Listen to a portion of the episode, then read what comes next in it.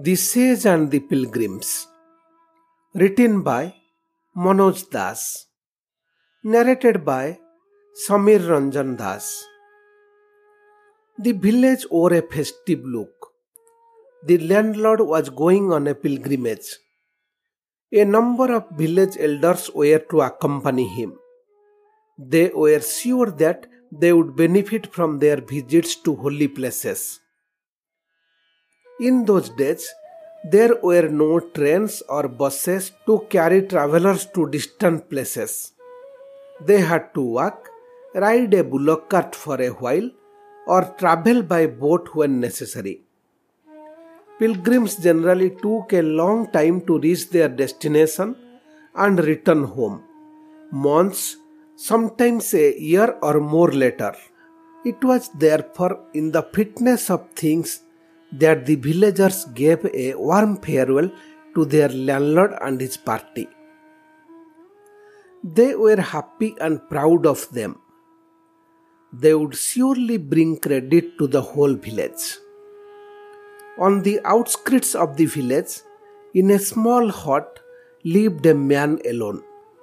He was Tukaram, revered as a sage. The landlord had earlier offered to take the good man along with him. But Tukaram was not willing to go.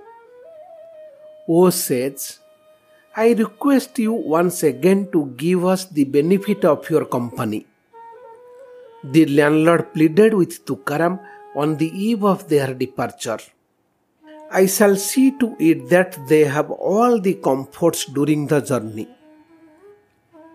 Thank you, but I do not see how much a journey can be useful to me, replied the sage. I am surprised to hear you say so, said the landlord. Do you mean that no benefit will accrue from visiting holy places? The sage merely smiled. The landlord repeated his question. Tukaram said he would answer his question after they all returned. But would you do me a favor?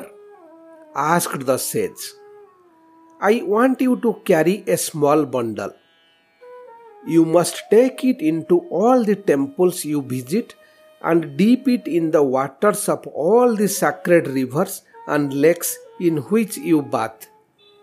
The landlord gladly took the bundle and promised to do as desired by the sage. A year passed. The pilgrims returned after a successful tour. They had visited many holy places and bathed in several sacred rivers and lakes. They had also carried the sage's bundle wherever they went. Now they gave it back to the sage. Tukaram arranged a feast in their honor. They all felt flattered and kept repeating, Who can appreciate the value of a pilgrimage more than a sage? The pilgrims sat down in a row for partaking to the dishes the sage had prepared. The rice and vegetable had been cooked very well, and the pilgrims were all praised for the items. But Tukaram kept on telling them, Just wait for the last item. That should prove particularly delicious.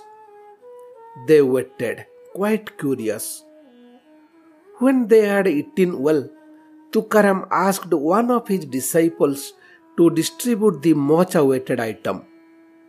It was served to them in small leaf cups. The pilgrims were looking forward to releasing every drop of it. But their lips curled in a disgust and their eyes showed disbelief as soon as they tasted it. What is the matter? Is not it sweet? asked the sage. Sweet? It is awfully bitter, sir, exclaimed the pilgrims. How? asked the sage as if he too was puzzled.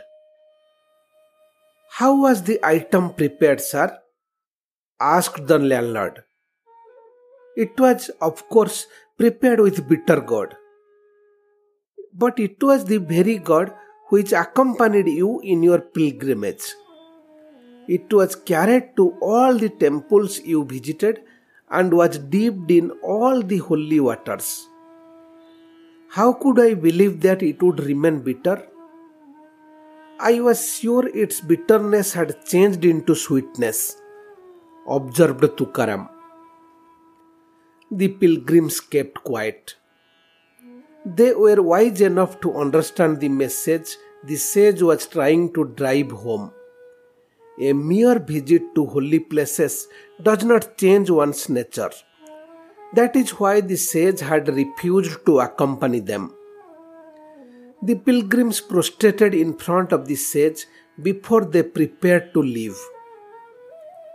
I hope the pilgrimage has brought about some change in you, a change for the better, unlike what it has done to the bitter gourd.